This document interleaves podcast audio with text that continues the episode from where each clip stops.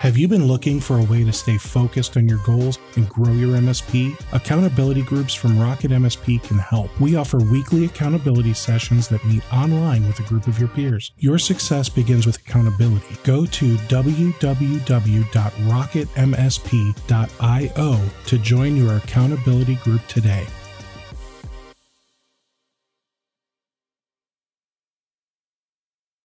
If you haven't heard about Anchor, it's the easiest way to make a podcast. Plus, it's free.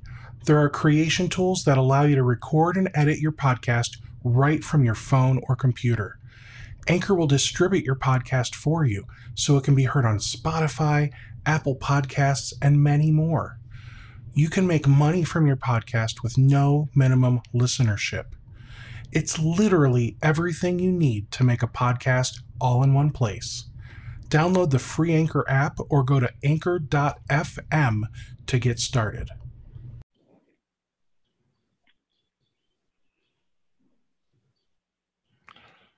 Good afternoon, everyone. Steve Taylor, host of MSP Webinars.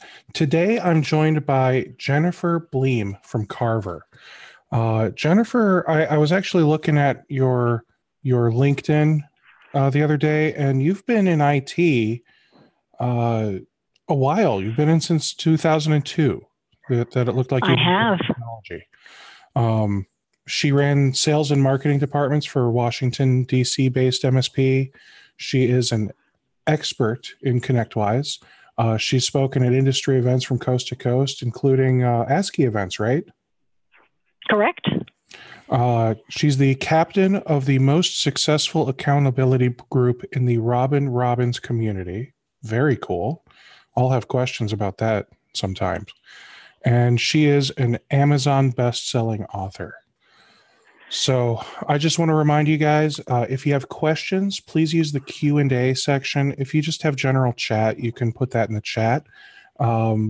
She said, bring it, guys. So if you have tough questions, she is going to answer them all. So without wow, I'm really struggling today. Here, take it away, Jennifer. Here's Jennifer. Okay, perfect. Thank you so much, Steve. So we are going to jump right in. One thing I appreciate, Steve, is that he starts on time. He starts at the top of the hour, and that just shows a respect for everybody who showed up on time. So we're going to jump in, and we're going to talk about how to use security to differentiate yourself from the competition and drive more profitable sales. I know that's a kind of, but that's what we're gonna jump right into. Want to kind of talk quickly about who is Carver. Who's Carver Cybersecurity? Why should you listen to what we have to say? So we are a channel-only company. We are a global channel-only cybersecurity company, and I am happy to talk about where we have partners. But literally, it's all over the globe, and everything we do is around security. We exist to protect IT businesses and their clients from cyber criminals, and we'll talk in a few minutes why it's in that order. We are big believers that you need to protect yourself first. There's the whole shoemakers' children don't have any shoes. And too often we talk to IT companies that aren't checking their own backups. They're not checking their own, they're not necessarily putting out patches and things like that. You'll do that for your clients, but you kind of fall last on the priority list. So we exist to protect you and then your clients from cyber criminals. And we do this by providing best-in-class tools and a quality education and an MSP-focused sales and security team. Obviously, today is part of that quality education piece. Steve and I connected about 2 months ago, said there were a lot of questions in the community about some of our tools, specifically Sentinel One. And so we'll be talking about the tools a little bit today, but a lot of it is just going to be focused around selling security. How do you sell security? Give you a tool to help you make that happen much easier. We've been in the channel for 1.5 years. We have gotten a ton of awards from ASCII and Channel Pro. We've done webinars with companies like MSP Webinars, of course, and ASCII and Technology Marketing Toolkit and Datto. So we are big believers in educating the channel on what kind of threats are out there, and then more importantly, how to keep yourself safe. So we've got a pretty aggressive agenda, and Steve warned me we're going to get a lot of questions, which I am happy to bring, happy to answer. I know I said bring it. Listen, I am a firm believer in a very healthy amount of skepticism. A lot of that comes from my background in the MSP space. I've been managing or selling or marketing for MSPs for years. Steve made me sound really old. I'm not. Apparently, I started when I was 3, and so I'm only 23 now. If you believe that, I've got some land to sell you, and we'll talk offline. But part of that healthy skepticism comes from the fact that we've been burnt before by vendors that had solutions that seemed too good to be true, and then we jumped in, we got into some kind of a long-term contract with them, and they flaked out, or they changed focus, or the management changed, or whatever.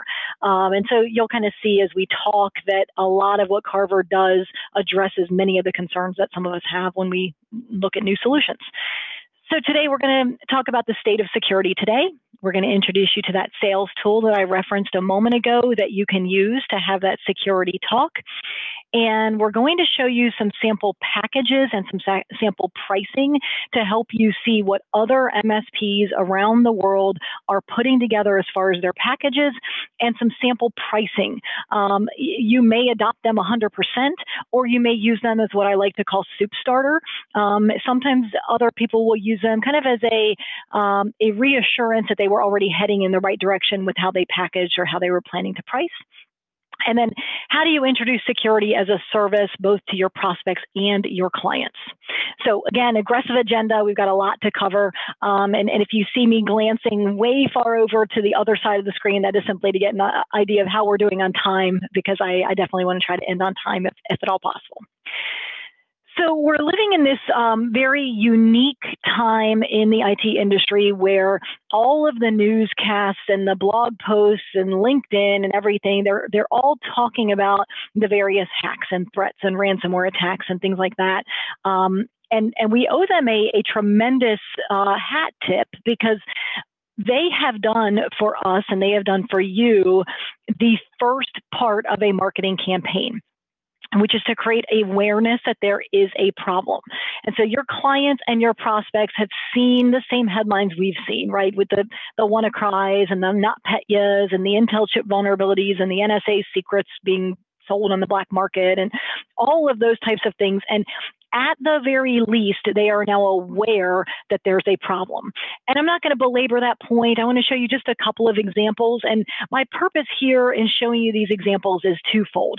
Number one, as you see these things transpiring locally, grab the headlines, put together a sample package to show your users, your clients, your prospects exactly what's happening out in the marketplace.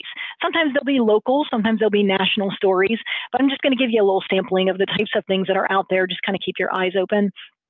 And I'll also share some real-world stories where we've got additional insight that maybe didn't make it into the news. So multiple sheriff's departments have been hit. The one on the left was about a year ago. A computer system got hacked, hit with ransomware. They lost evidence. They lost body cam footage. I believe email was down. In one of these two cases, their 911 system was affected. They actually had to dispatch officers. And with a pen and paper and a map. And there's a part of me that wonders where they found dispatchers and officers who knew how to use a map, because that really is a dying art. Most of us just talk to Siri or, plug it into our map program. Hey, take me to 123 Main Street. And we just, kind of mindlessly drive there. But when these types of attacks happen, we've got to go old school. And so that's one example.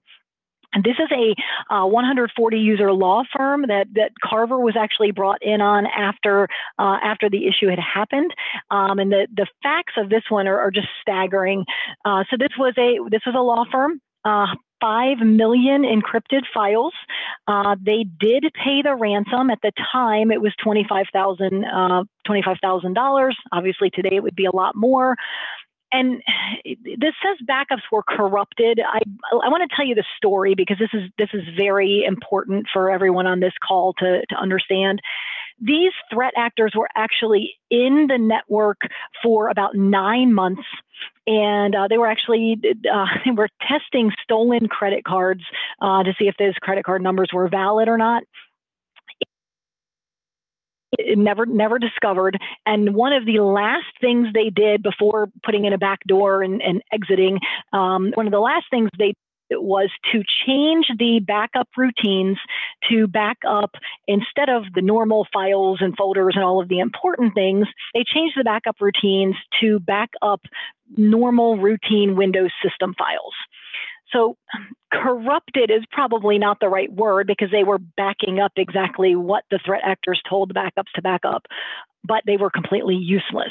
And nobody noticed that the size of the backups went from something tremendously large, as you would expect with a 140-user law firm, to tremendously small when the threat actors changed it to just back up routine Windows system files. They simply, the IT company, they actually had two companies in there. Neither one of them noticed the size of the backups. Both of them just simply noticed the presence of a beautiful green check mark. And so that was one of the last things they did. The very last thing they did was encrypt everything, and then they left. So because there was no valid backup, yes, they paid the ransom. Yes, they got back most of the files, but they were actually down for 2 weeks. And the reason for that is that it took 39 hours to restore per terabyte. So as you probably know, with a law firm, you can't just bring up the disparate systems. You've got to bring everything up almost concurrently. So this obviously created a huge problem. And that's a very real scenario. Obviously, that's a larger small business. But this is small business America. Last month, this is definitely larger, but last month, Atlanta got hit by a ransomware attack, and we are right outside of Atlanta, so we pay attention to these things when they're local. But this was an article that just came out this week that Atlanta spent $2.6 million to recover from a $52,000 ransomware scare. So the ransomware only cost them $52,000.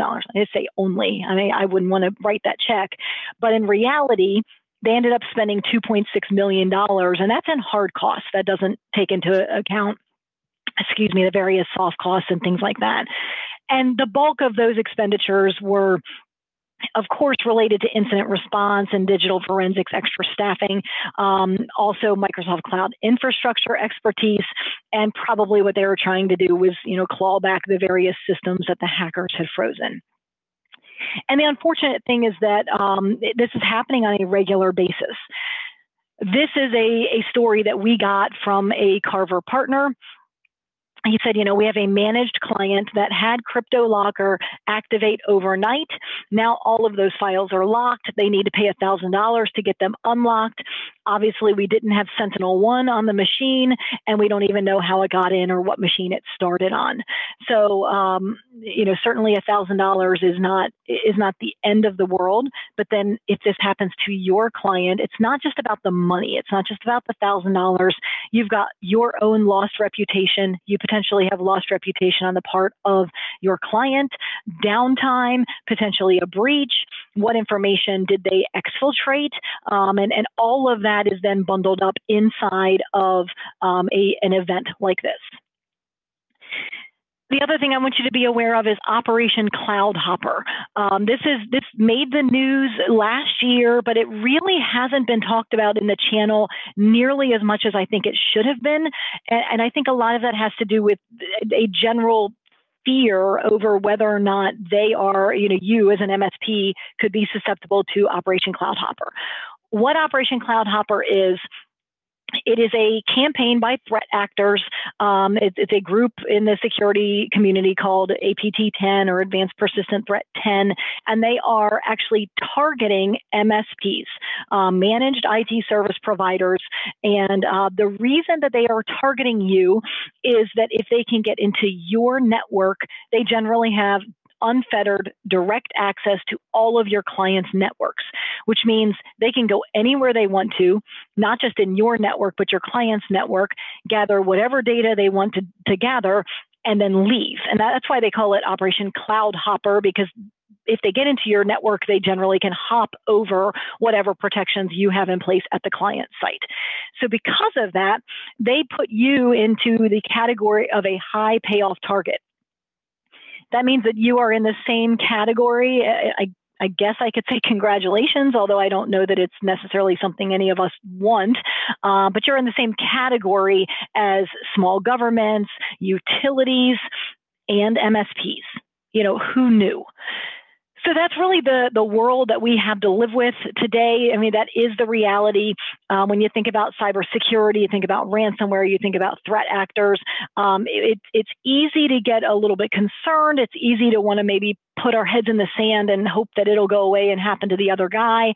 But I want to encourage you to pivot that thinking just a little bit for the next 45 minutes or so, and ask yourself if you are capitalizing on the cybersecurity opportunity.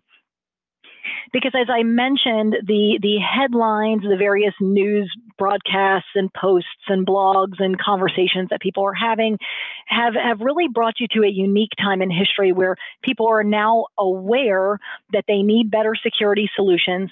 And thankfully, we now have technology that can actually deliver better security solutions. So there was actually an article in Channel E2E near the end of last year that said why MSPs should provide security solutions. And they said exactly what we had been saying for about a year, which is that SMBs are reading the headlines, they realize they need better security, and very soon they're either going to buy security services from your company or they're going to find another MSP that can protect them in addition to providing the services that you are currently offering. And I know from firsthand experience how frustrating it is to work long and hard to gain a client and to gain that client's trust. And then they turn around and either buy a single service from another provider,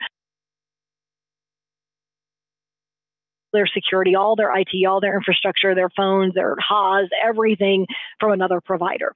So I'd rather them buy it from you. So what we are going to do is talk through how to have that conversation with your conversation. The prospect conversation is very similar. I think most of you will be able to take what I'm talking about specific to clients and just shift the conversation slightly.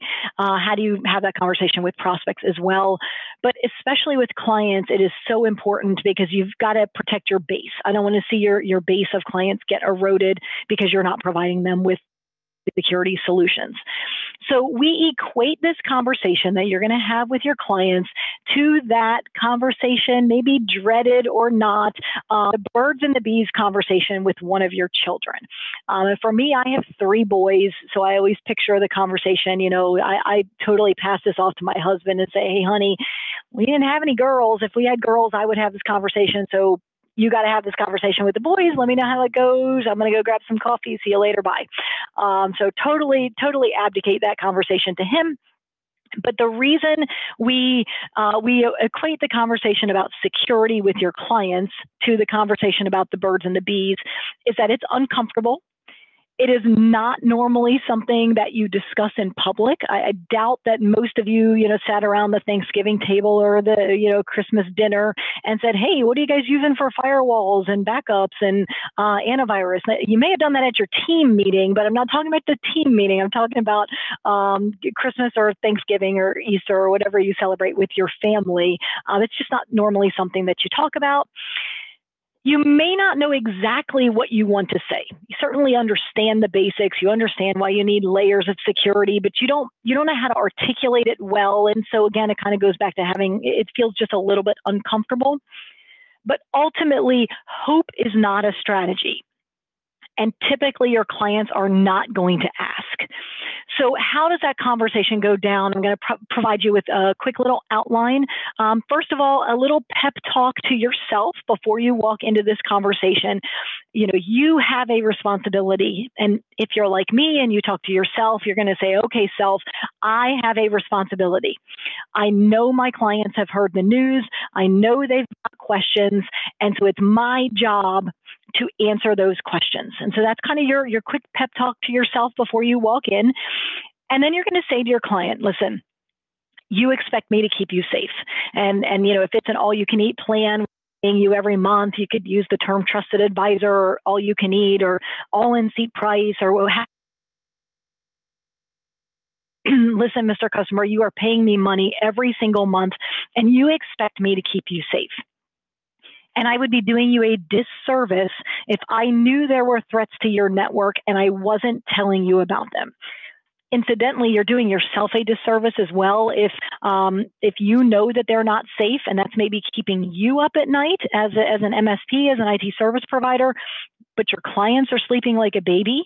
That's obviously a bit of a disconnect. So it's up to you to educate them. So, you know, Mr. Client, you expect me to keep you safe. That's why you pay me money every single month. The bad news is that threats have changed. There are brand new things out there. There are these things called zero-day attacks that we've never seen before. We could never anticipate. In a million years, I never thought my own government's secrets would be out for sale on the web, and people would be taking those and creating new threats. And so that's the bad news. Threats have changed, and the solution that we put in place 6 months ago, a year ago, 6 years ago, whatever that solution was, is not enough to keep up with those threats. That's the bad news. The good news is that technology has changed and we can keep you safe. Now, it's obviously not free, but it's not expensive either. And then what I would encourage you to say is, can we talk about the numbers? Some people will say yes. Some people will say no. Everybody's not a prospect, and that's okay. We'll kind of talk about how to deal with that eventuality if we have time in the Q&A. One thing you're going to have to overcome is that well, I'm compliant. Well, okay, that's great. You know, maybe you are, maybe you're not. But compliant or being, you know, in compliance with HIPAA or PCI does not necessarily mean that you are secure. And then finally, you may want to come up with a decline of service letter or a decline of service grid. We've actually created one for our partners. And this just allows you to say, I recommended that you implement XYZ service. You declined, and that's fine. That's your option. However, you are now absolving me from any responsibility if something goes wrong. And this is the decline of service concept comes from the rental car industry. And if I was in a room with you, I would, you know, ask you to raise your hand if you'd ever rented a car, and most of you would probably say yes. And then they say, you know, do you want to add liability insurance? And if you're like me, you say, no, I'm good. I've got my own car insurance. It covers that.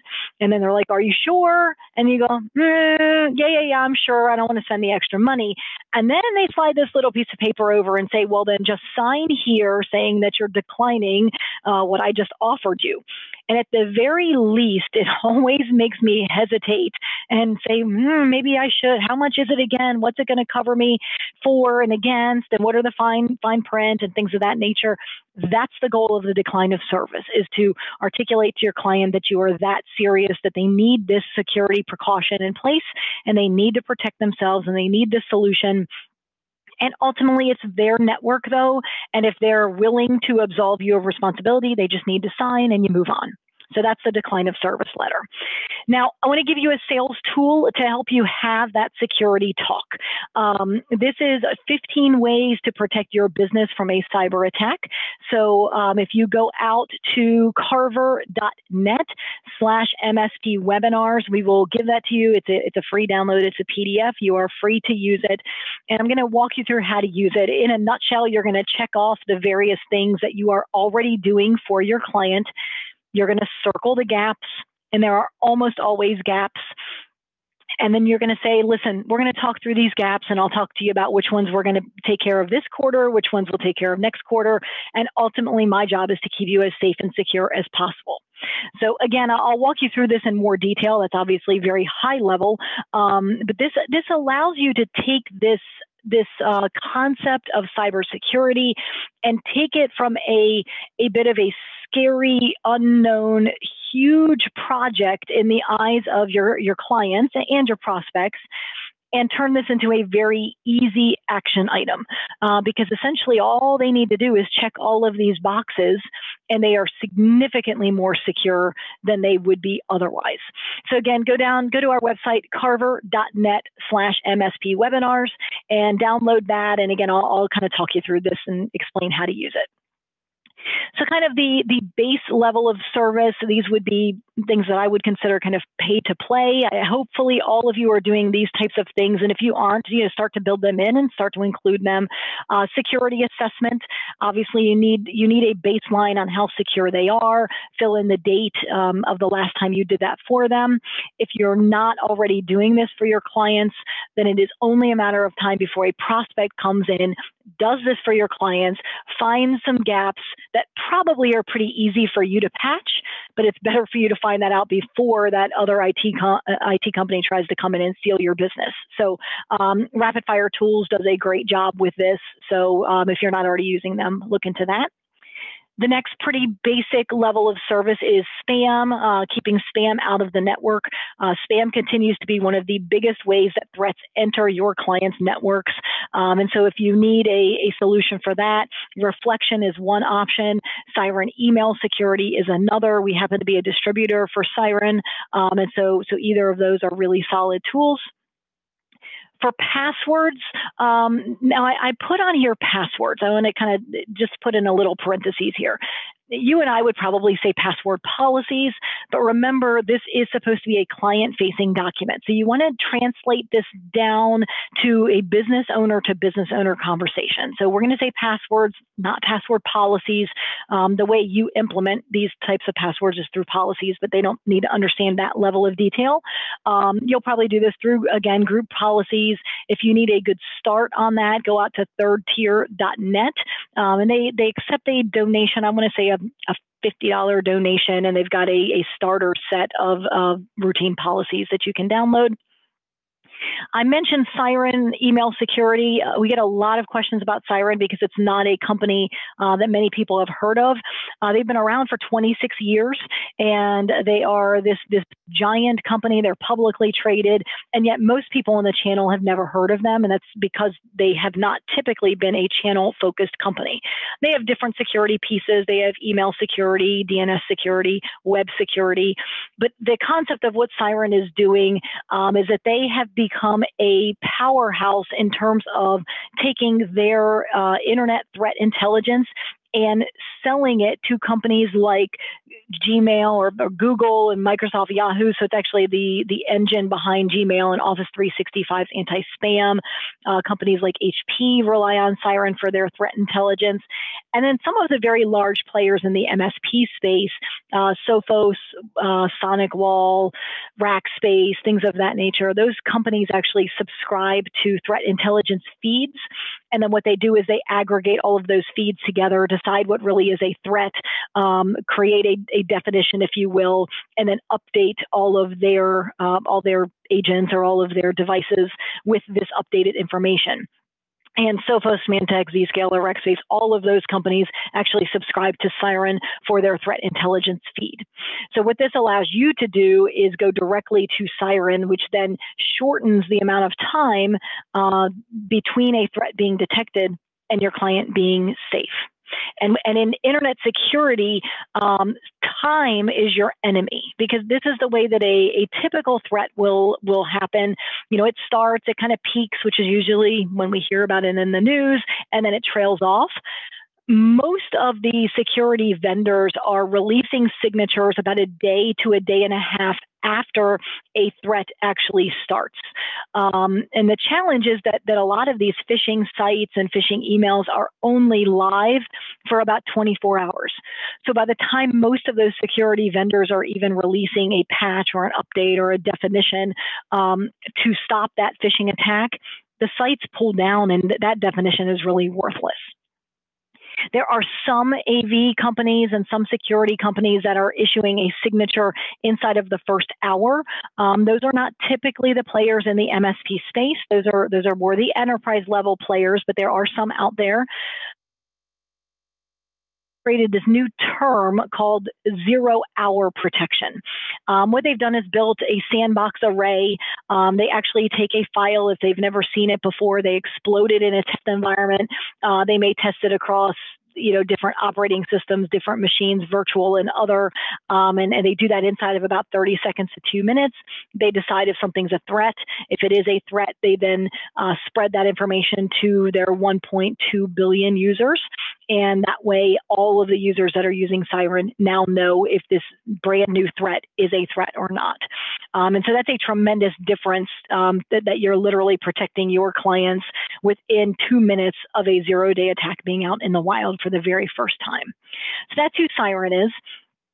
As we continue on the 15 ways to keep your company safe and your client's company safe from cyber attacks, multi-factor authentication or two-factor authentication or 2FA, there's a lot of different ways to say it.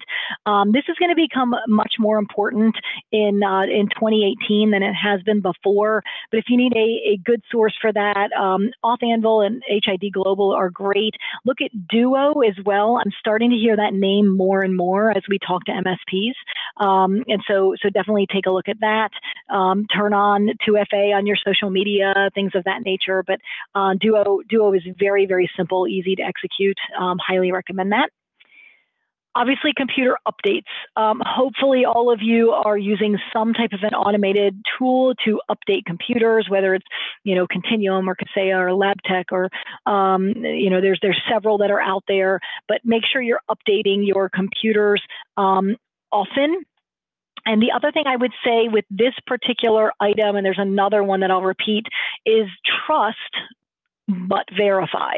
Okay, kudos to the three of you that said that last part with me, because yes, we need to trust our tools. We need to put pieces of efficiency in place. And so trust that they're doing their job, but verify.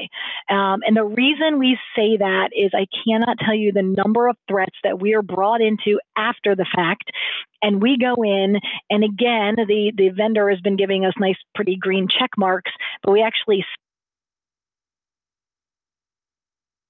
out of date. So what we recommend is that you build into your checklist, your standard operating procedure, you know, however you're documenting your procedures, that anytime you have to roll a truck, which is not often, it's probably, I would guess, 10 or 15% of your tickets.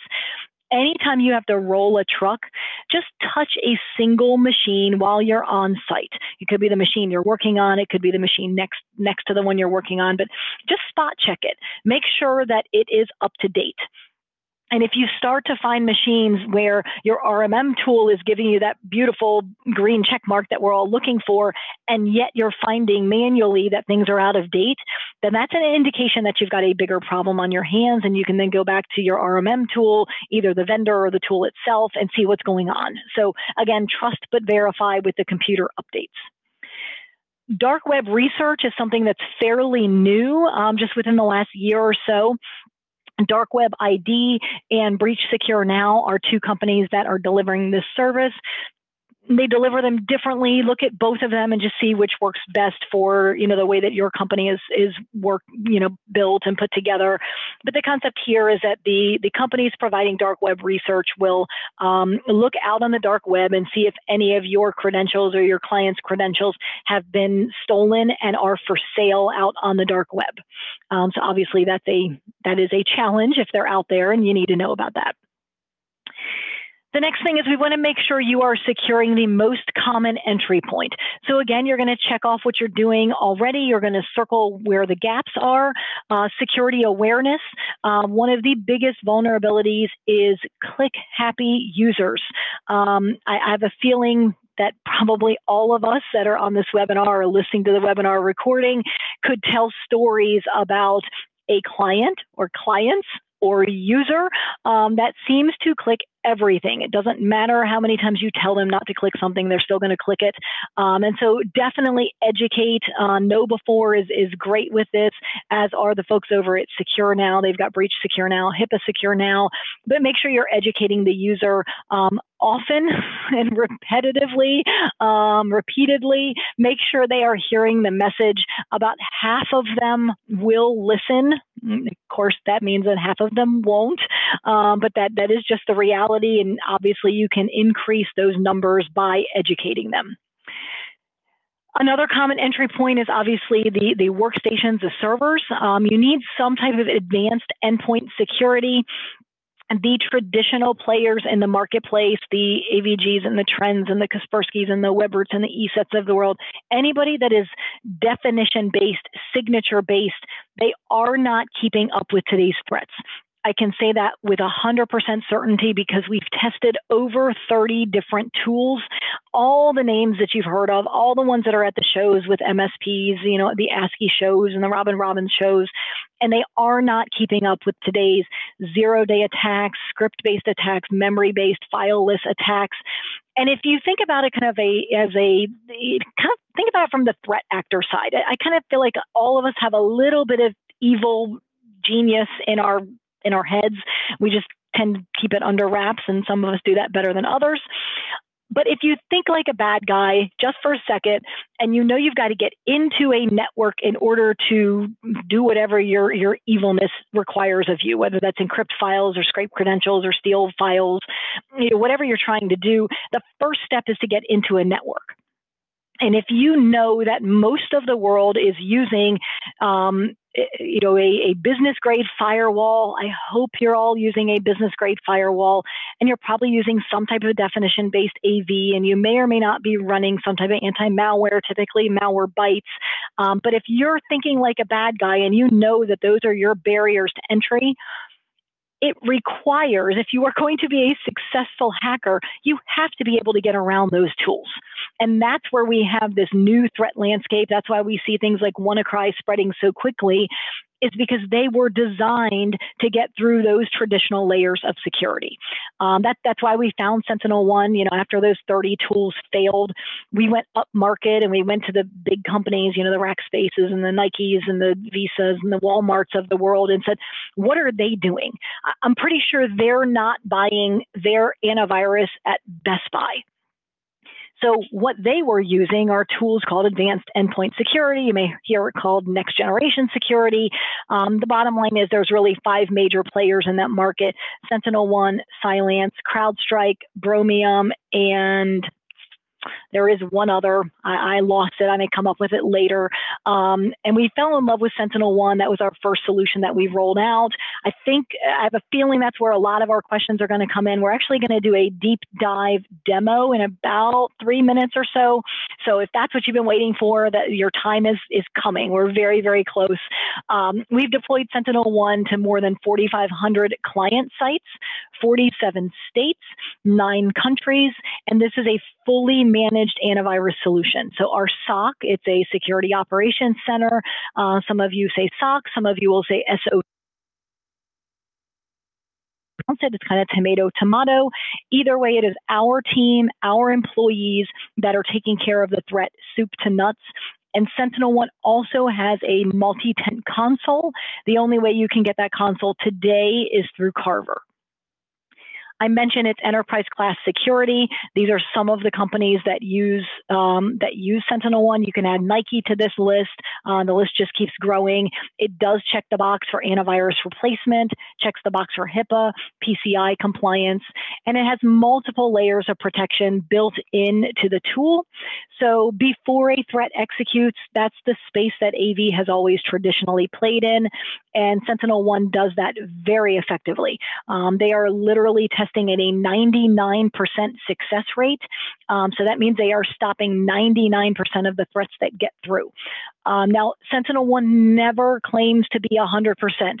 I'm going to say that again because it doesn't matter what webinar I do, I always get an email and they say, you said Sentinel One was 100% effective. No. I did not say that. I will not say that. Hopefully, any AV company, any security company in the world that claims to be 100% effective, please laugh at them. Please throw them out of your office and don't do business with them. There is no way that I know of to be 100% successful. And Sentinel One recognizes that. That's why they have multiple layers of protection. So obviously they're very, very good at that before layer because they are testing at 99% stoppage rate. Typical AV is 40%, so they're significantly better there.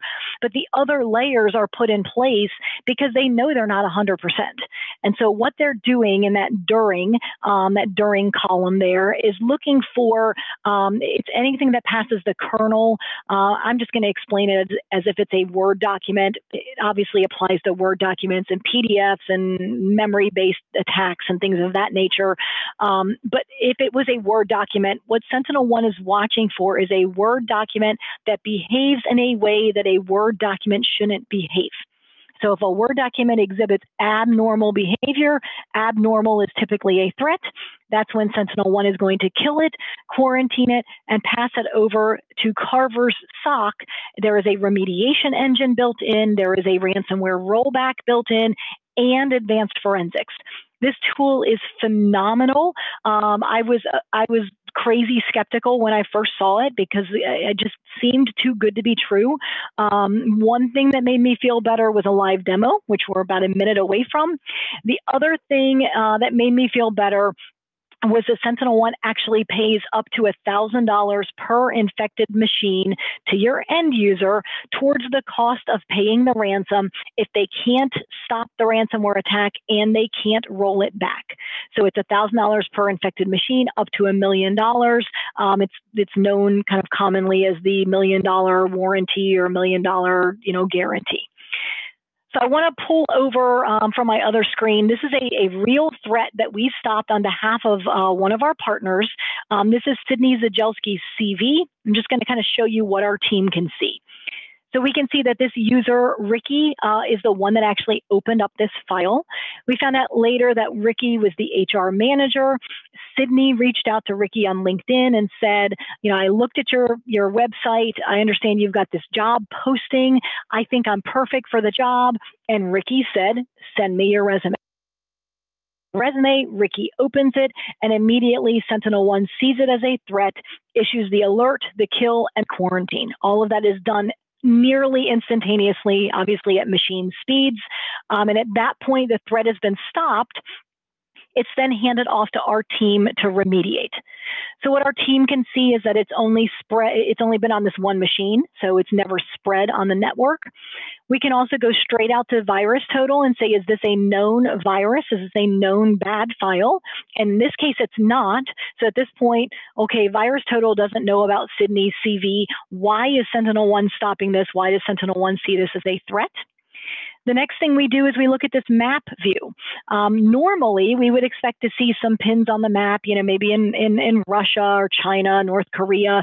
In this case, we simply see this unresolved network connectivity. That's a little bit of a caution flag, so we keep digging a little bit further. And we get to this storyline report. This is many of our partners' favorite parts. This answers for your clients the who, what, when, where, why, how did the threat get in, who clicked on it, what did it do to the network, how do we keep it out the next time, all of those questions that up until now we haven't been able to answer because there hasn't been visibility into exactly what happened. So we can see this came in through Outlook. We can see that Word actually launched here, and Word launched a second time. This was not WannaCry, but with WannaCry, Word actually launches twice, and the threat launches off of that second open. What happened? Now, I'm not going to chase that rabbit. If you care about WannaCry, you ask me that in Q&A time. But we'll just stick with this threat for now. What happened in this case was that Word launched a proxy, and Word does a lot of different things. Word is pretty busy, but one thing that Word doesn't do and shouldn't do is launch a proxy, and for that reason, Sentinel One saw that this was a threat. It then launched a PowerShell script. It also launched Kartoshka, which today is a well-known virus, but back in May it wasn't, and so the whole reason this threat was stopped was because of that proxy. The other thing we can see, and I'm going to go ahead and download this this forensics file. So there's a couple of things we're going to look at here. I don't want to belabor the point, but I want you to be able to see the power behind this Sentinel One tool. So this opens up as a CSV file, so it's obviously it's raw, it's not particularly pretty, but this tells us line by line everything that this particular threat did. So the first thing our team looks for are any kind of encryption. So we can see here all these temp files here, any of these files that are ending in TMP. You can see there's a solid number of them. That's actually not an indication of a ransomware attack, so that's good. If there was a ransomware attack, we would expect to see a series of files that end in ABC, XYZ, .wallet, and we don't see that in this case, so we know that this was not a ransomware attack. We can see that it launched that Kartoshka virus when a Word document shouldn't do that, and that's part of that PowerShell script. And again, that gives us that level of visibility. We can actually see where the machine connected to. So even though it wasn't visible on the map view, we could pull this and go out to IP location. You'd probably see that it actually pinged Iran, Germany. I know this threat pretty well. Pinged Iran 4 or 5 times in Germany. And then the other thing we can see are the various processes that it touched. Incidentally, this proxy that was launched, all of the IP connections, all of the network calls, all of the spreading through the network, everything it was going to do was actually going to hide inside of the proxy. And that is the way that some of these viruses actually get around some traditional AV. So at that point, our team obviously knows we're dealing with a threat. Word did something it shouldn't do. We simply click the remediate command, and we are able to reverse out user permissions, temporary files that were created, actions that are scheduled to happen in an hour or 10 hours. Literally, we click the remediate command. We restore that machine to a known good state, and then we email everything over to you. Typically, it goes straight into your ticketing system. And we simply say something like, this attack got in, was disguised as Sydney's resume, the user Ricky clicked it, the threat has been killed, quarantined, and fully remediated by the Carver team, attached are all the forensics, all the map view, storyline view, and there's no further actions that are required on behalf of your team. So literally for every threat that we stop, and we are up to 1 million threats, we are over 1 million threats in the last year and a half, that is what we have done for every single threat, including the thousands that we got when WannaCry was exploding. And none of our clients actually got hit with WannaCry. So they all got attacked by it, but it wasn't actually successful. So it's a little bit of a deeper dive into Sentinel One. I've got 2 or 3 other examples, but just in the interest of time, I'm going to kind of keep going because I want to get into some of the packaging and pricing. So the remainder of the items on that 15 ways, obviously firewalls, and make sure you turn on the intrusion detection, intrusion prevention. Meraki is solid, SonicWall, Fortinet. The thing here is, again, turn on those protections, make sure they stay on. Encryption is important. So that's going to also become a topic of conversation this year. Data in motion, data at rest. So make sure you're checking that box as well. With backup, if you're using Datto, eFolder, Intronis, use that lesson from the law firm. Make sure that you add to your backup checklist that you record what the backup size is today and what the backup size was the last time you checked the backup, whether that was last week or last month, and that if there is a variance of more than X, that is looked into, because that will definitely protect you in the case of the threat actors trying to change the backup routines to simply back up routine Windows system files, as we talked about a few minutes ago. The last few here, these are now available to small and medium-sized businesses of all sizes. SIM or a SIEM tool where, especially in compliance environments, you'll definitely want to take a look at that.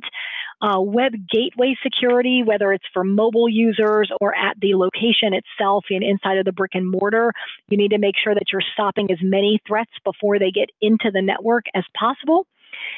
And then mobile device security. The traditional network is really evaporating. Maybe 10 years ago, we could have simply protected that brick and mortar.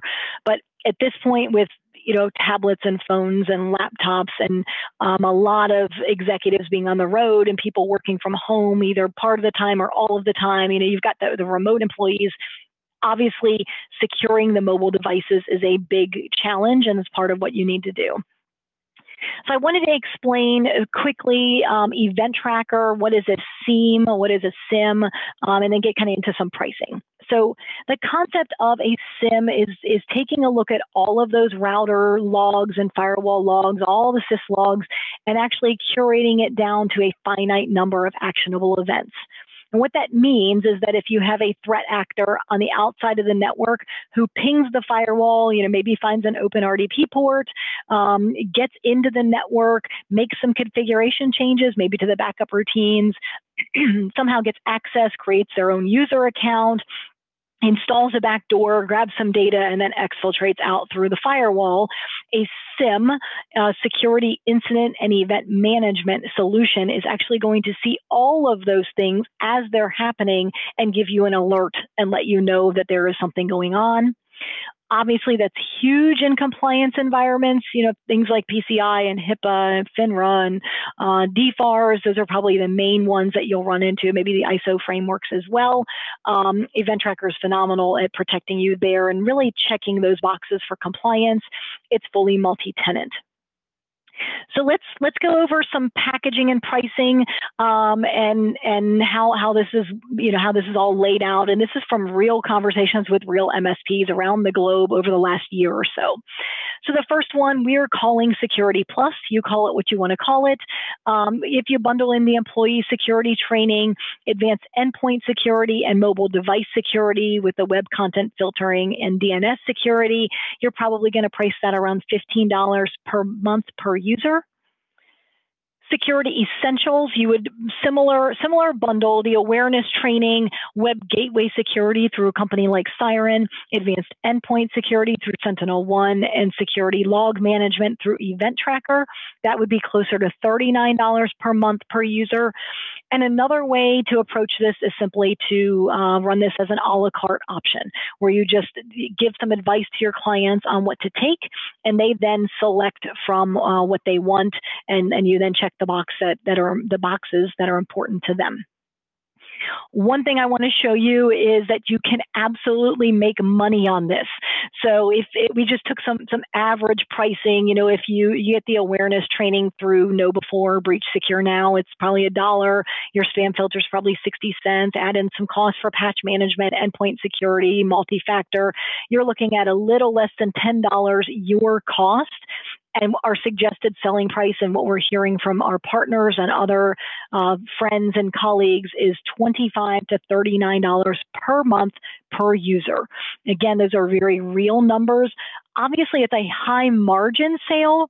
But the other reason that security is so important is that when you put these pieces in place, it's actually going to reduce the noise. It's going to reduce your ticket volume, which then means that you are more highly profitable. So that's just a couple of scenarios on how that can play out. Again, you're going to take that 15 ways. You're going to circle what you're doing. You're going to check off what you're doing. You're going to circle the gaps, and that's how you're going to have that conversation. So if you didn't earlier download that 15 ways because you didn't understand the power of the tool, I kind of trust by now you see how that is taking this concept of a security conversation and really condensing it down, making it very easy for your clients to understand. So again, if you didn't do that earlier, go to carver.net/MSP webinars, fill out the little form to download that. It's a PDF. It's yours to use. And that's just one example of why MSPs are choosing us. Obviously, the enterprise class tools. Our SOC, it's a 24/7 US-based SOC. They're all our employees. They're all background checked and vetted. We support the Sentinel One tool. It's fully managed. We're actually co-managing the Event Tracker solution with you. And then we give you a ton of marketing and sales material. So those are really the three pieces of the Carver solution. You've got the tools on the bottom. You've got the value adds on the top. And essentially, we also include response. So you've got the around-the-clock incident response, enterprise-level antivirus with the remediation engine, rollback, the forensics. We give you the web gateway protection, email protection, co-managed SIM, marketing training sessions, technical training sessions, security, sales, coaching. You get a block of licenses. You get some NFR licenses for yourself. No long-term contract. We've essentially taken away all of the things that are frustrating to us when we do business with a vendor, when we owned our own MSPs. and a 30-day risk-free guarantee. So normally all of that is $297 per month. We worked with Steve, and what we're doing is marking it down to $247 per month, but we're making the very first month be $99. That lets you get in, get a look at all of the various tools. We are also working with him on a group buy scenario where the more agents that an MSP webinar client deploys, the greater your discount would be on the Sentinel One specifically. It would probably start around a 7 to 10% discount and then grow to probably 20.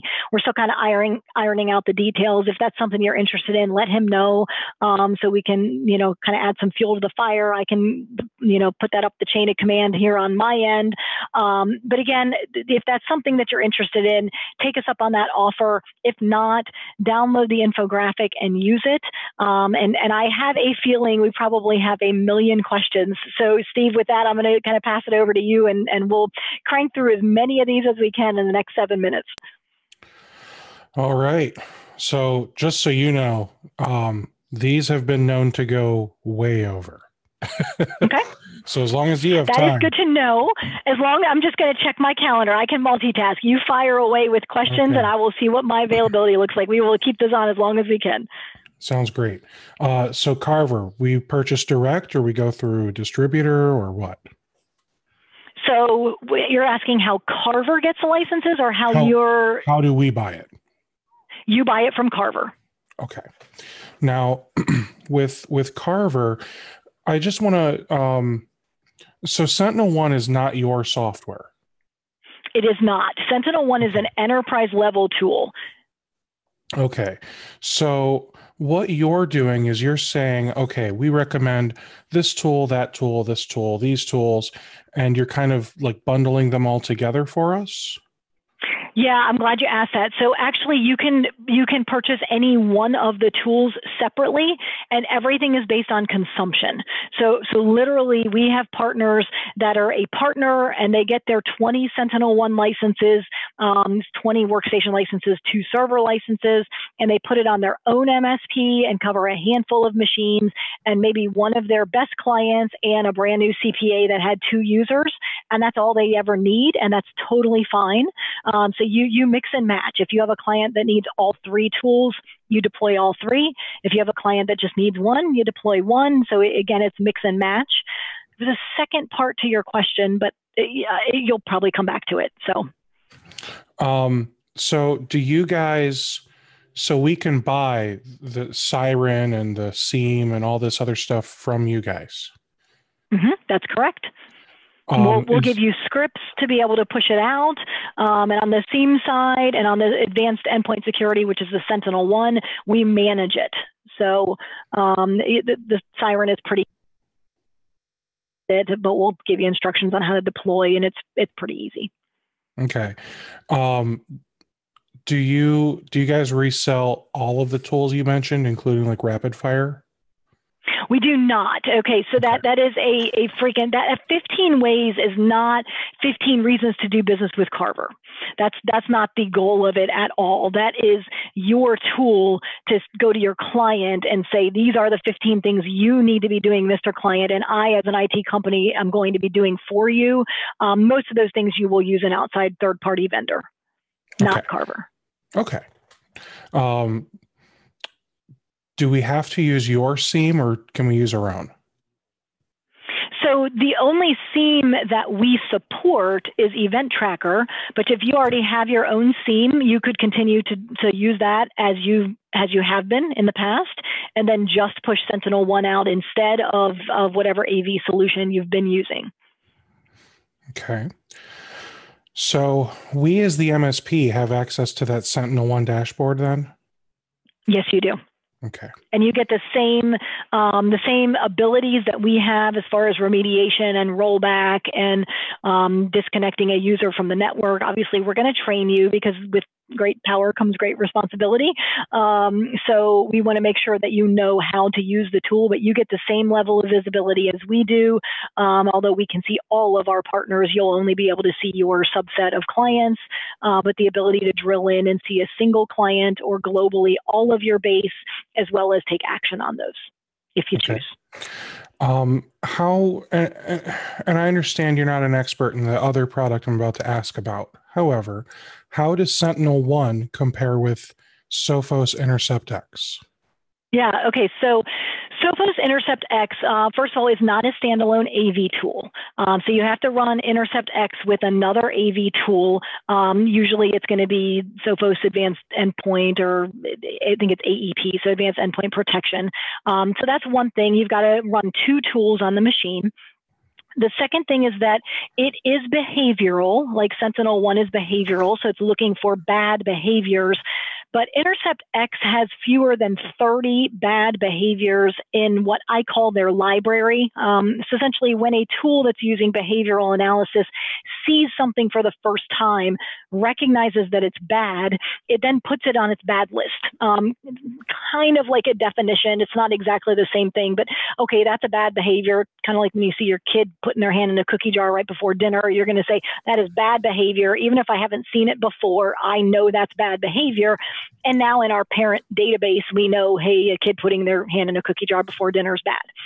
So Intercept X has, I think it's 24. It's definitely under 30 known bad behaviors. Sentinel One has over 600 known bad behaviors. It is just a different level of tool. So you can say that it's similar and that it's behavioral, and that would be accurate, but it's just not the same level as a Sentinel One simply because of how robust it is. Now, Intercept X is trying to catch up to Sentinel One. Sentinel One's not slowing down, so it's just we'll have to see how it shakes out over the next couple of years. But for now, Sentinel One has a very solid lead. So Intercept X, in the last 4 months or so, they've hooked into a machine learning and artificial intelligence backend. They have hooked into some threat intelligence feed now, which contains thousands of IOCs. Yep. So you actually just restated what I said. So Sentinel One, you said Intercept X did that a few months ago. You're correct. Sentinel One's actually been doing that for years. So when I said 600 known bad behaviors, we have over 30,000 indicators of compromise, and we've been doing the machine learning and the AI and the mathematical, all of that for years. So that kind of proves my point that Sophos is following in the footsteps of Sentinel One, because Sentinel One is the leader. Gotcha. How do you feel Sentinel One compares to CrowdStrike? So CrowdStrike is more of a hunter. It's a little bit of a different animal. It's again the top five players: Sentinel One, CrowdStrike, Cylance, Bromium. Yeah, I was hoping if I said it again, the fifth one would come to mind.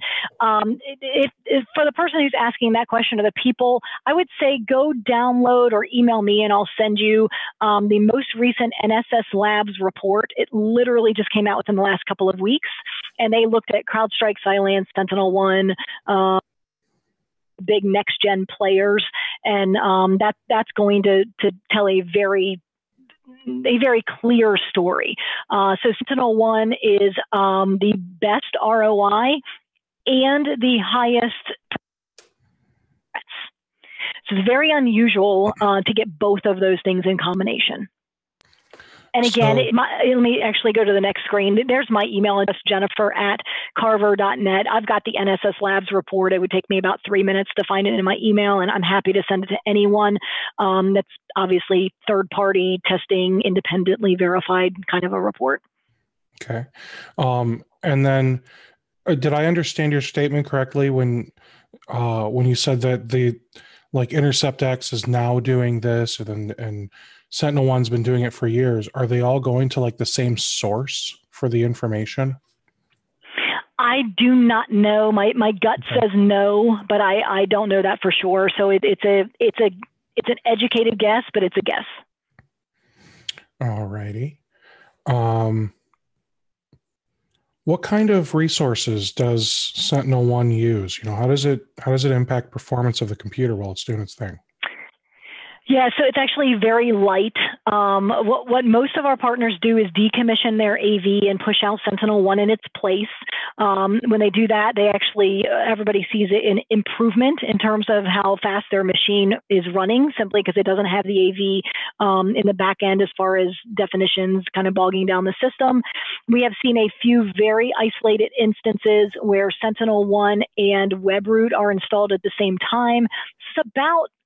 This was probably about this time last year that we had about a 2-week time period where if you were running a certain version of Sentinel One and a certain version of WebRoot, they started playing and kind of like kids on a playground. They started bickering over resources. We don't know whose fault it was. It doesn't really matter because the end result was that the machines started to bog down. Once we were able to isolate it, and I mean, across our thousands of agents, it literally was happening on about a dozen machines. So it's kind of everyone's troubleshooting nightmare. Like, okay, it's obviously happening, but why? It took us a day or two to figure out, okay, it's only with this version of Sentinel One, this version of WebRoot. And what we did is we pushed out an update to our Sentinel One agent and the problem went away. I don't know if it was a problem with WebRoot, Sentinel One, doesn't matter. That literally is the only time we've ever had an issue with resource, solutions running concurrently and becoming resource heavy. Now, I know Bitdefender, for example, I think maybe even WebRoot, both of them, Bitdefender for sure, advertises they do hybrid scanning. So somehow they miraculously scan the files in their cloud. So is that what Sentinel One is also doing? Or is it doing everything on the computer? Yeah, it's doing everything on the computer. It's all agent-based. I think that, I mean, you're right in that WebRoot is storing their definitions in the cloud. The biggest difference, though, is that they are still using definitions, and what that means is that they're looking at the hash or the the serial number of the file, and it's kind of hacking 101 to be able to take a known bad file with a known bad serial number, change that hash, and it now looks like a good file because it's not on the bad list. And the way that those tools work is if it's not on the bad list, it must be good. So I know I chased that rabbit a little bit, but everything is happening on the machine itself. It's all inside of the agent, which the advantage there is that if your user is, let's say, on an airplane in airplane mode, and they go to open up a email with a bad attachment, Sentinel One will catch that because it obviously on the airplane, they're not connected to Wi-Fi, they're not connected to a cloud-based definition. If they were using WebRoot, with Sentinel One, they have protection. Okay. Now, how do you define incident response from your SOC? So we kind of did an outline of that when So with Sentinel One, what incident response is kind of what you saw start to finish. Hey, this threat got in, we remediated it, et cetera. Incident response would be something like we have had partners that call us and they say, listen, I'm a partner. I just hadn't gotten around to deploying to company ABC. They just got hit. Can you help me? So let's assume it's a ransomware attack. Okay, we'll just kind of go to that scenario. We actually have detailed incident response checklists. We walk our partners through.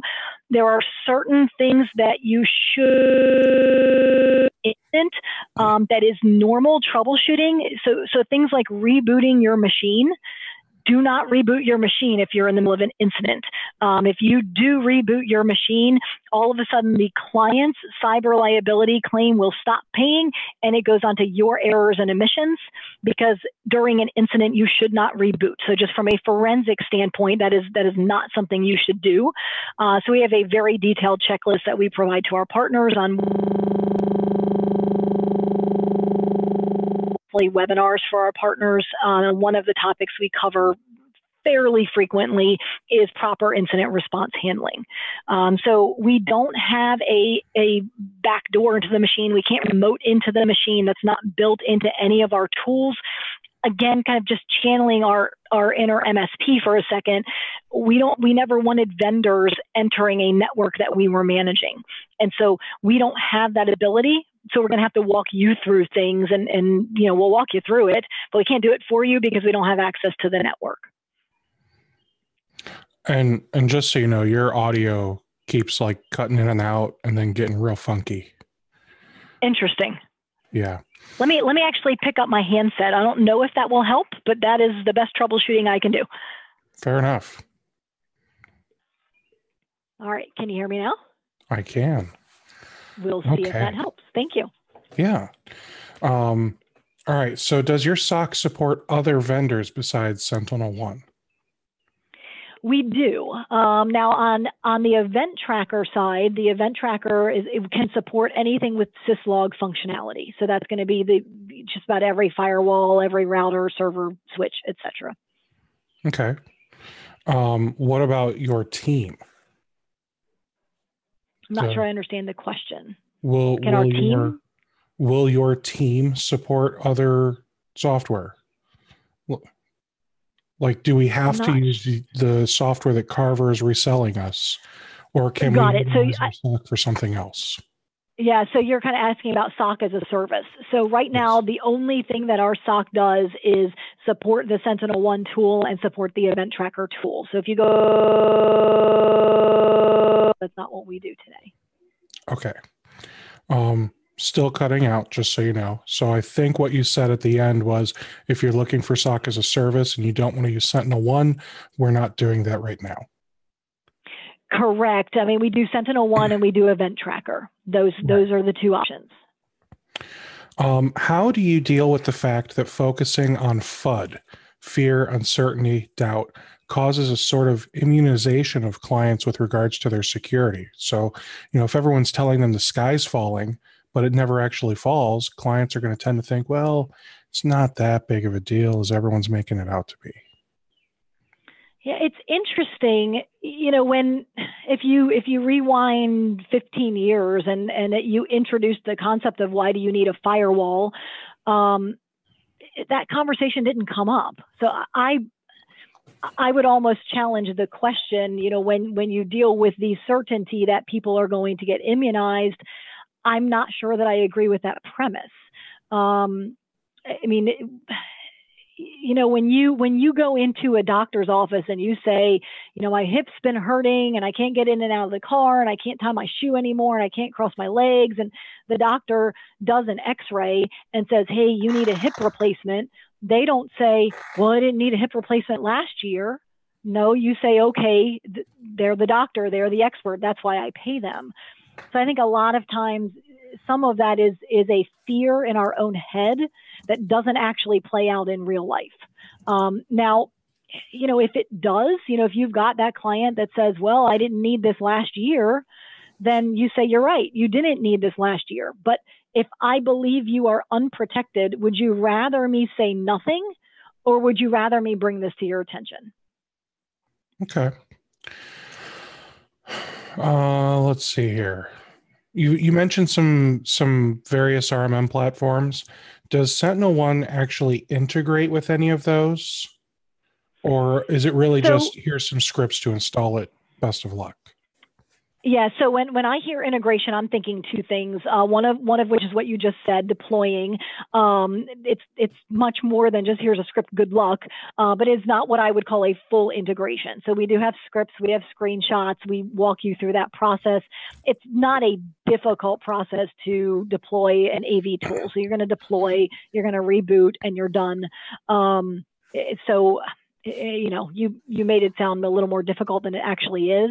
Then on the back end, as we are, you know, actually seeing a threat, we are going to actually email that to you. And most of the time, we're going to email that into your ticketing system.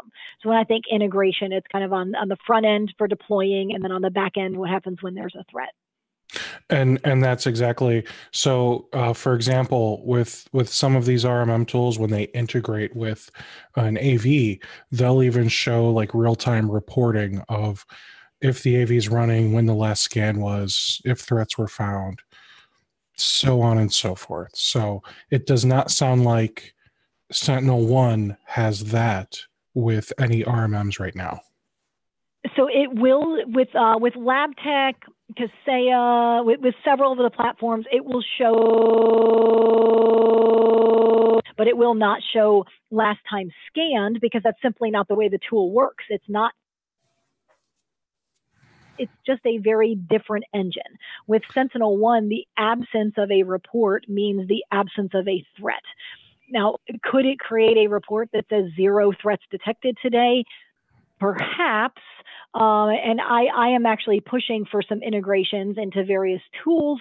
But today, you get the scripts on the front end, and you get a green check mark saying this tool, you know, this machine does have AV installed, and it's been installed since this date.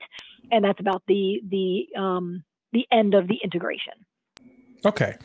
Now, you showed us pricing, and I don't really feel like we understand what we're getting for our $250. Perfect. So I did rush through that because I knew we had a bunch of questions. Let me go back and kind of take my time. So what you get is, in essence, it is the tools, the SOC, and the marketing and sales support. So if we kind of go back to that premise that we talked about early on, the tools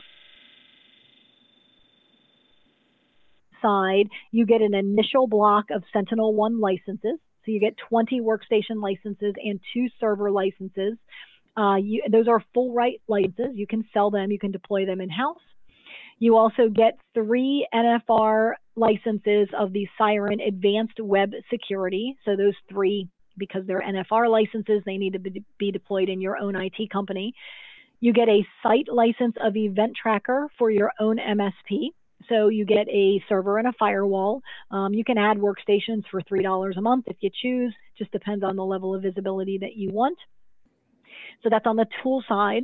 For the SOC, you get access to our 24/7 US-based SOC. Our employees background checked, vetted. So that's, you know, that's the SOC piece. And then on the marketing and sales side, you get things like the 15 ways infographic, the client service letter, PowerPoints, testimonials, white papers, case studies, landing page templates, once a month marketing training sessions. We have sales training sessions, all of which are recorded and posted to the dashboard. So all of that is what you get. And that is what's normally $297, but what we had discussed is the $247. And so that's what you get. It's about $175 worth of licenses alone, not to mention the SOC and the marketing and sales support. Gotcha. So then it's... So then what happens when you want to buy more licenses? That's probably where you're going. We contact you and get more, and that seems easy enough. It doesn't sound like we have to buy blocks after that. Very, very good point. You do not have to buy blocks. So literally you bring on a 2-user, you know, attorney that works out of their house. You buy 2 licenses of whichever software or softwares you want. So it is literally consumption based, 1 license at a time. We bill you at the end of every month based on what you have consumed. And we're also very reasonable because we have run MSPs before. We know that sometimes clients get flaky and they just stop paying you, and you're like, hey, I still had 4 Sentinel One licenses at that site, but I can't get on site to uninstall them. Can you just stop billing me? And the answer is yes. So we're pretty easy to work with because we've walked a mile in your shoes, so we understand your world. Jennifer, if you could be so kind to send me an email with I just need like a pricing breakdown of everything. So when we need that a la carte in the future, we know what it's going to cost. And then the $247, $99, $297, whatever we want to call it. This is like the way to be started with Carver. That's correct. Okay. So if I say I don't need any server licenses, you say too bad, here's your package. Yes, because you may need them later, but this is the package that we have. We keep it very, very simple. Okay. As far as the pricing breakdown, let me kind of address that. I'm going to give you my email address. That's really going to be your best way to get a pricing breakdown, and here's why. Siren has 3 different tools. Most of those tools have a low, medium, high. Sentinel One has server pricing, workstation pricing. Event Tracker has a site fee, and then you pay extra for servers, extra for workstations. There, we have discounts if you're a Canadian partner. So there's just so many. There's volume discounts. So, I mean, when you build that, I would, if I was going to give you a pricing grid, it would resemble a six-dimensional Rubik's cube. There's literally no way that I can just send you, you know, even in a PDF, there's so many different variations. So what I would say is, at the point that you're pretty sure that Carver is the direction you're going, and you simply need to find out what your pricing would be based on your unique situation in terms of your geography and the pieces of the puzzle that you think you're going to want, schedule a quick phone call with me. We get on the phone for 15, 20 minutes, answer all your questions, and see if it's a fit. I mean, we are not a fit for everyone. That's the reality of being in business, right? So a quick 20-minute call to say, are you in Canada or are you in the U.S.? What's your volume going to look like? Are you going to get to that volume? And just have a very real conversation. And you'll probably talk to me. You may talk to Jack. You may talk to Jay, who's our CEO. We're all pretty laid back and just very, very matter of fact about what the numbers are, because the numbers are what the numbers are. So, and one of the questions I have here is, boiled down to the lowest common denominator, you are essentially a reseller whose value add is the bodies you offer to aid us if needed. So I would position it a little bit differently, because we're definitely on the Siren side. Yes, we are. We're purely a distributor, but with Sentinel, it's more an MSSP. Because these are tools that you cannot get on your own. And if you did buy them on your own, you would have to spin up the SOC. And so when you use a word like just, well, just to spin up a SOC, sure, if you want to hire 13 people around the clock, they're all, you know, CISSPs or similar, and they need to be trained by DOD or Homeland or FBI. Just spinning up a SOC is something that the vast majority of MSPs have no desire to do and no plans to do, at least in the next year or two. So it was kind of like, you know, saying to a surgeon, so you're gonna, you know, do surgery on me, and you're just going to use anesthesia. Well, it's kind of a big deal. I mean, could you get surgery without anesthesia? Maybe, but those three pieces you need the tools. You need the SOC, you need the marketing and sales, because if you have the tools that are actually working, you don't know how to sell them, then they don't do anybody any good. And it's like a book on a shelf. If you put a book on a shelf and you never read it, it just gathers dust and it's useless and you wasted your money. That's part of why we have a month-to-month agreement. We want to know these tools work, but they don't work if you never deploy them. So you've got to have the tools, you've got to be able to sell them, which is the job of the marketing and sales. Then you have to have the SOC, because these are not the types of tools where you sell commercial snake oil salesperson and, you know, wink, wink, but wait, there's more.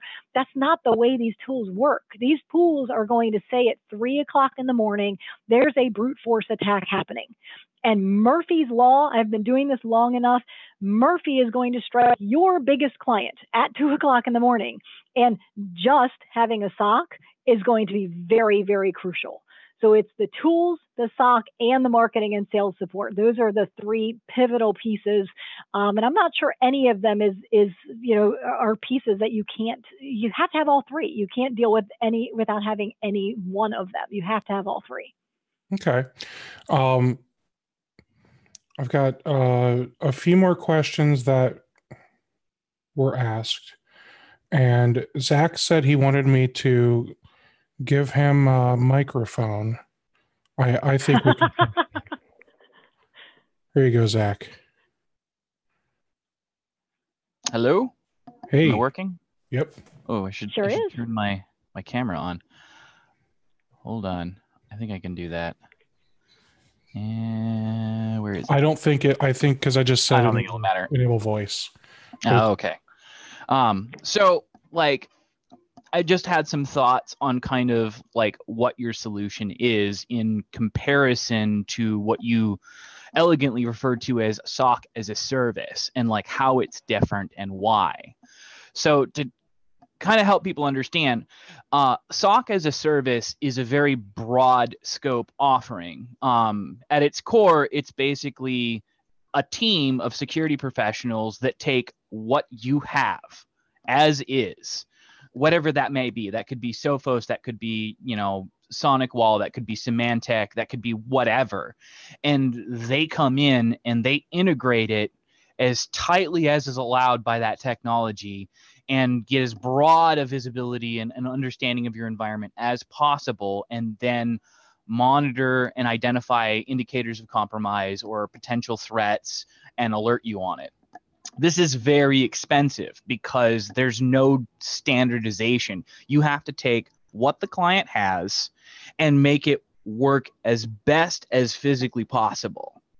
This is why SOC as a service is generally quite expensive, and, you know, also correlates nicely with why they like to charge a dynamic price, events per second or per minute or whatever it is, because the more they do, the more expensive it gets, the broader their visibility. It's very, very expensive.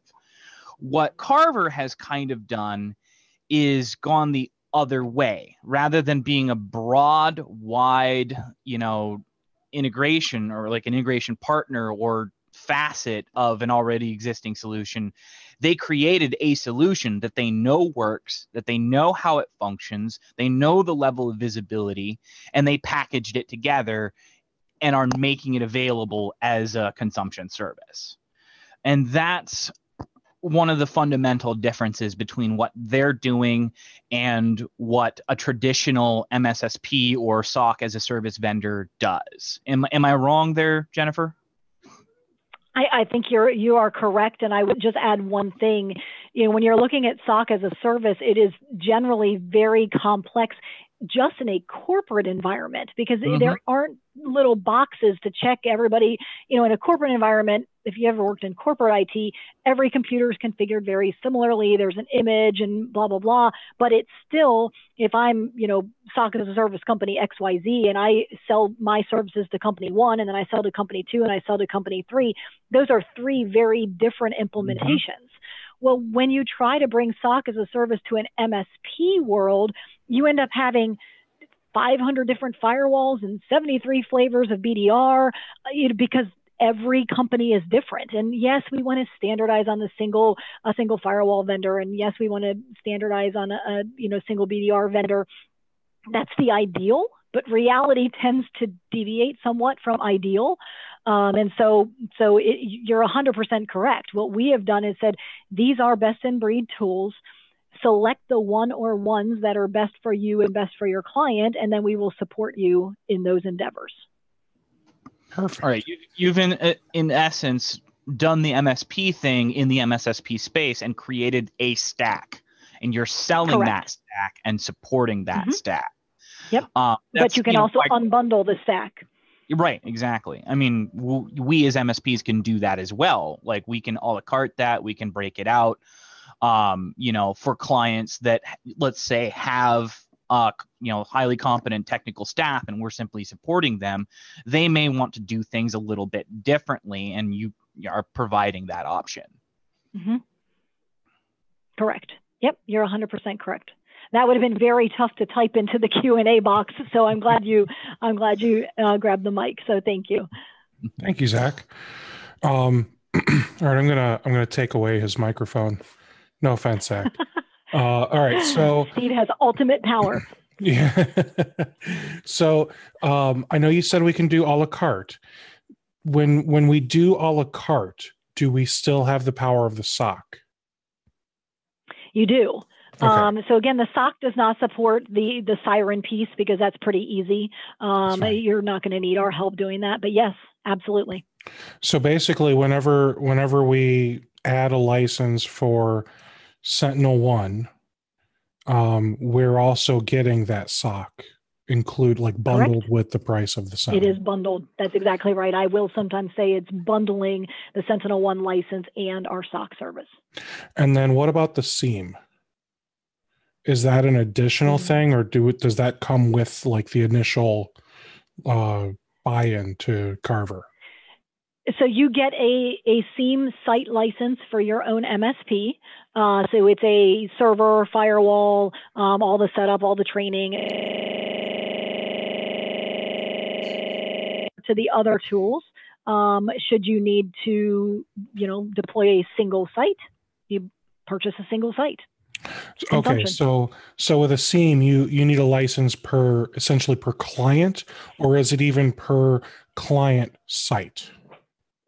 So at each site you have to support a server and firewall. We're taking the syslogs from the firewall, collecting them on a server or workstation, encrypting, sending them off site. So you have to have that at every location of the client.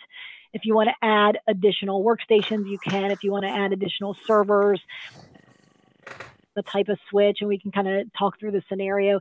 It depends, number one, on the compliance that you're trying to match up to and the goal of the end user. So is there a limit on devices or whatever with the SIEM, with Event Tracker, or is it just everything and anything that's at this one site? I cannot think. It feels like you're trying to throw me some weird scenario, but no, I mean you're gonna cover switches, routers, firewalls, workstations, servers, whatever you need to cover at each site. Okay. Is the pricing per device, right? Not per user? Depends on it depends on the solution. So the Siren Mobile is per user, and they get up to 5 devices. And that's part of why I said, the 6-dimensional Rubik's Cube, because every solution is priced just a little differently. Gotcha. And Event Tracker, Zach wants to know if it is still agent-based or if it has a collector or sensor appliance now. So that is still not appliance-based. We do not want appliances for your end user. So it is agent-based. I would call it an agent. They call it a what? I'm sorry. They call it a sensor, but it's a collecting agent. Yeah, not an appliance. You do not need an appliance. Sounds good. Is there any PSA integration? I'm going to assume that's also a no, since Sentinel One is enterprise and they don't have Autotask and ConnectWise in the enterprise. So with Sentinel One, we bundle up all of the reports, all the forensics, the map view, and our synopsis, and we email that to you. And I would wager to say almost 100% of our partners give us an email address that integrates into their PSA. It's not a true integration. On the part of Event Tracker, they have a daily report that is emailed to you. And again, most of our partners have that daily report emailed into their PSA that you can sort, filter, save for a QBR, do with what you want to do with. Awesome. We're down to the last couple here. All right. That's good, because I've got about 4 minutes. And in fact, I'm going to skip this one. No offense, Ed. It's just a confusing question. Talking about... Ed, feel free to email me. I mean, here, let me get to my email. There's my email address, Jennifer@carvir.net. Email me. Let me know how I can help. He is still here, so maybe he'll do that. And it was that question that you were talking about, MSP versus enterprise software. Zach says, if you have some techniques to share about setting expectations on security posture, getting past the owners and executives that demand local admin on their machines, or logging in, even worse, as a domain admin on their own computers, users that insist on the ability to install their own software, etc. If so I think he's saying, help us put our foot down with these, little monsters. I mean, clients. So, which sometimes those are one and the same, right? Okay, so in an ideal world, I would say, we should fire those clients and tell them it's our way or the highway. Again, that's the ideal.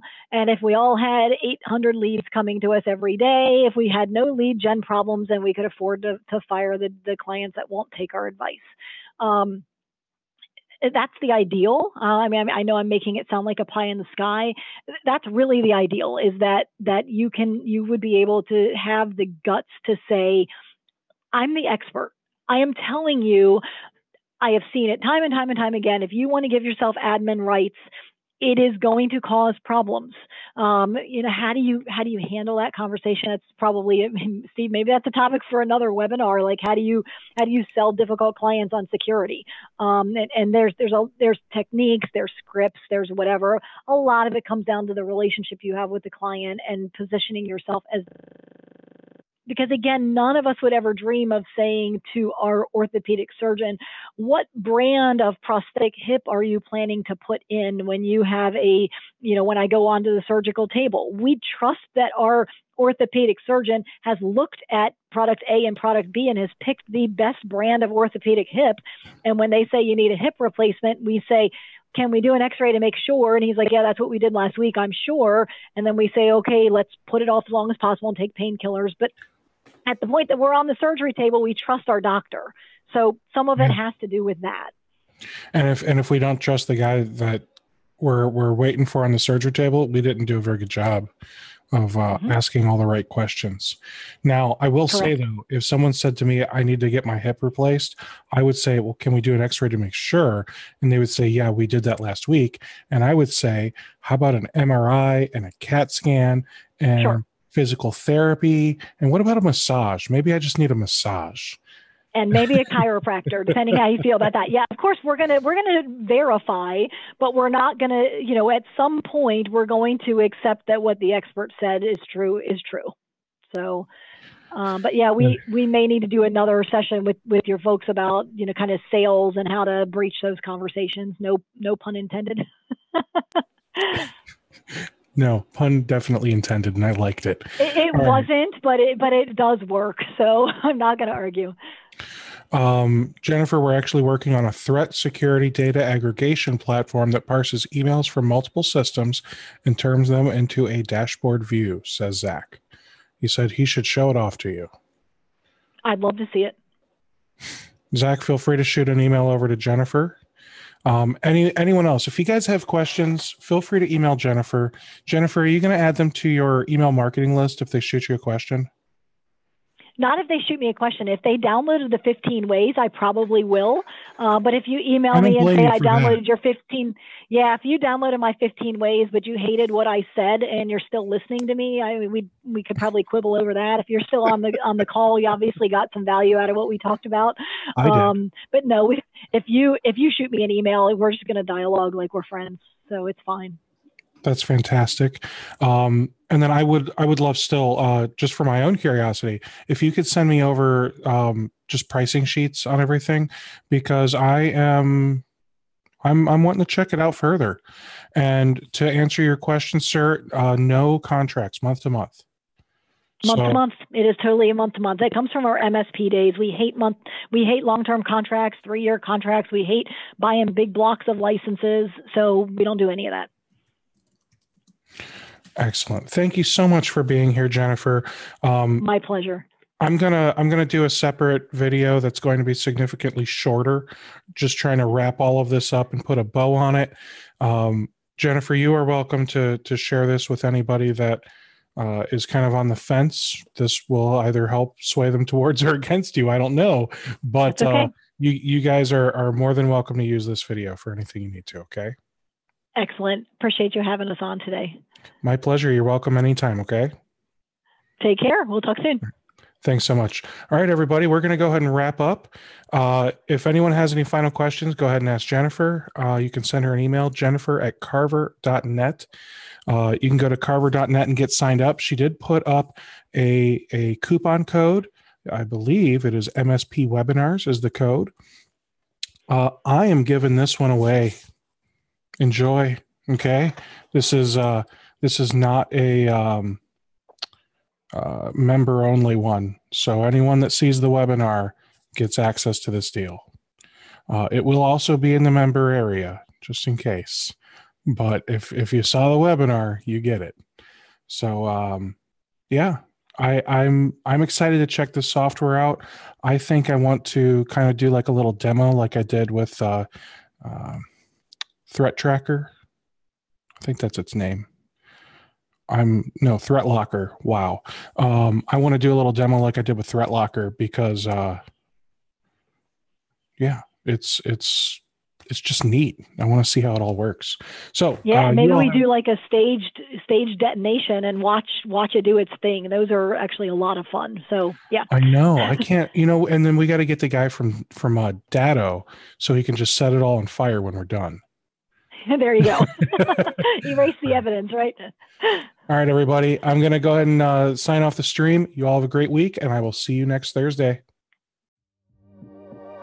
Have you been looking for a way to stay focused on your goals and grow your MSP? Accountability groups from Rocket MSP can help. We offer weekly accountability sessions that meet online with a group of your peers. Your success begins with accountability. Go to www.rocketmsp.io to join your accountability group today.